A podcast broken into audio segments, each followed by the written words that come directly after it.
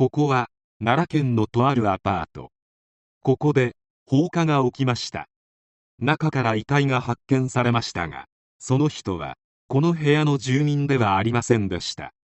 情報量が多いのに全く意味がわからないとにかく不気味で恐ろしい事件です。それではどうぞ。奈良県橿原市の集合住宅で火災が発生した。火災の焼け跡から遺体が発見されたためこの部屋に住む人間のものと思われたが司法解剖してみると全く別の人間であることが判明。見つかった遺体は同県に住む山岡直樹さん28歳であった。山岡さんは火災が起きたアパートとは全く縁もゆかりもない。命を奪われた可能性が高くなったため捜査を開始。この部屋の本来の住人が行方不明になっていたことから警察はこの部屋の住人である竹株修士の捜査に当たった。一向に行方がわからなくなっていたが事件発生から約3週間後事態は急展開する。午前6時40分頃黒のジャージ姿で橿原署に突如現れた男がいた。要件を伺ってみると火災の関係で竹株衆ですと告げた。署員が部屋の住人ですかと尋ねるとそうですと答えた。そして自分が事件の犯人であることを自白し加えてお金がなくなったので出頭した。事件について責任を取らなければいけないと自首してきた理由を淡々と説明。灰色のリュックサックの中には歯ブラシと下着類タオル水筒などが入っていた。所持金は数十円だったという。事件発生から約3週間後の突然の犯人逮捕に竹株の実家周辺では驚きが広がった。近くの30代の女性は竹株が中学生ぐらいの頃に犬の散歩をし弟や妹の面倒を見ている姿をよく見かけたという。おとなしそうで決して人を傷つけるタイプではないと思っていたので驚きましたと逮捕に驚いた様子で話した。竹株は地元の中学校を卒業後奈良県内の公立高校に進んだ。薬品科学を学び卒業後に橿原市の製薬会社に就職。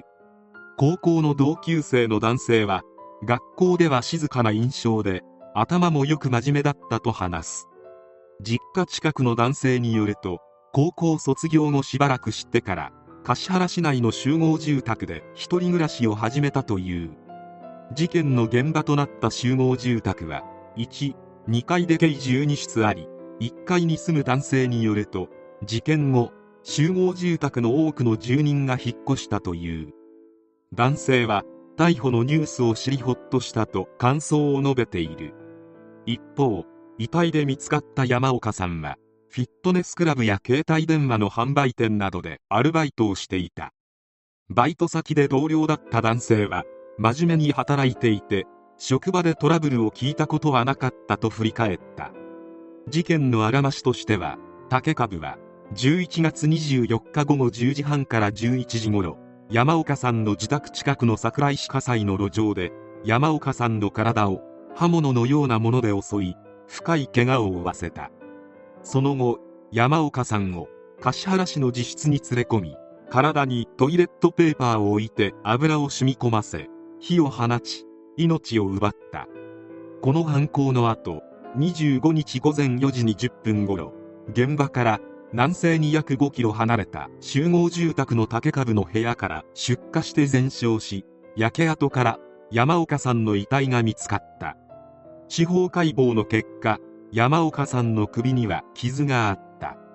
集合住宅の駐車場にあった竹株の軽ワゴン車の車内や後部バンパーなどに血痕があり一部は山岡さんの DNA 型と一致。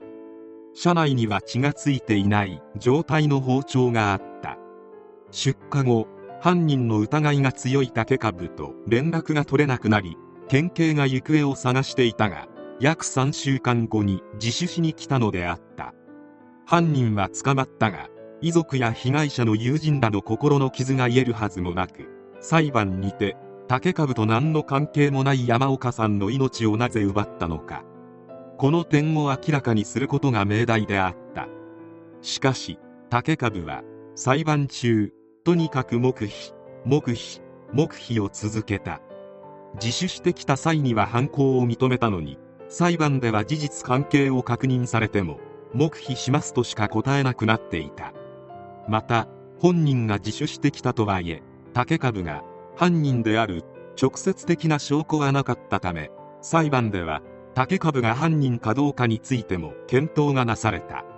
しかしこれに関しては放火の現場が竹株の家だったり竹株が犯行前に凶器を購入し橿原署に出頭した際にも凶器を持っていたことや山岡さんが襲われた現場付近の防犯カメラ映像などの証拠から竹株が犯人と揺るぎなく認められると結論された。そしてなぜ山岡さんを襲ったのか。その動機に関してすら何も語らなかった。そして竹株に下された判決は検察側の求刑通り無期懲役。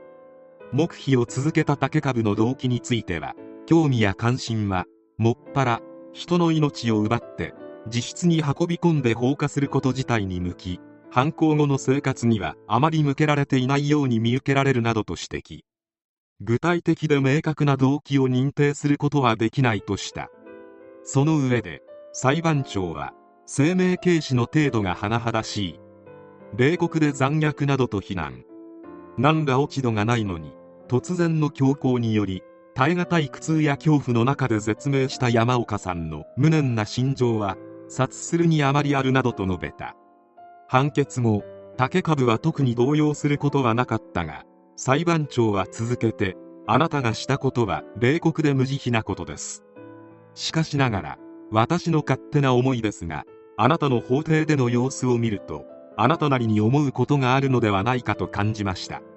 心が発展途上であるために事件のことも自分のことも受け止められていないと感じましたと語りかけた。いつか事件や自分のことを正面から受け止められる日が来ると思います。その時に山岡さんの人生が奪われたことの重大さや遺族の悲しみを本当にかみしめることになると思いますと続け今後のあなたの人生が山岡さんに捧げられるためのものであることを理解できる日が来ることを心から願いますと言葉を結んだ。竹株は正面を向き静かに聞いていた。裁判中法廷で黙秘を続けるといった不誠実な対応を続ける竹株に遺族らは激高しこっち向いて謝れと声を上げたり傍聴席では直樹に何したんや分かってるんかと泣き叫ぶ女性の声も響いた。大抵を命じられる者が出るほど法廷内は荒れていた。しかしそれは被害者がいかに愛されていたかの裏返しでありその人の命を奪って理由すら語らない犯人に対しそのような声を上げるのはごもっともである。これだけの情報量があるのに動機も全くわからない意味不明な事件は割と珍しい。竹株が何も語らないせいで未だに何がしたかったのかどうしてこんなことをしたのかは明らかになっていない。みんなから愛されていた何の落ち度もない被害者の命を奪ったことは許されることではない。しかし理由もなく命を奪ったのであればこれほど不気味で怖い犯人はいない。世の中には竹株のような本当に意味のわからない人間がいることを再確認させてくれる事件である。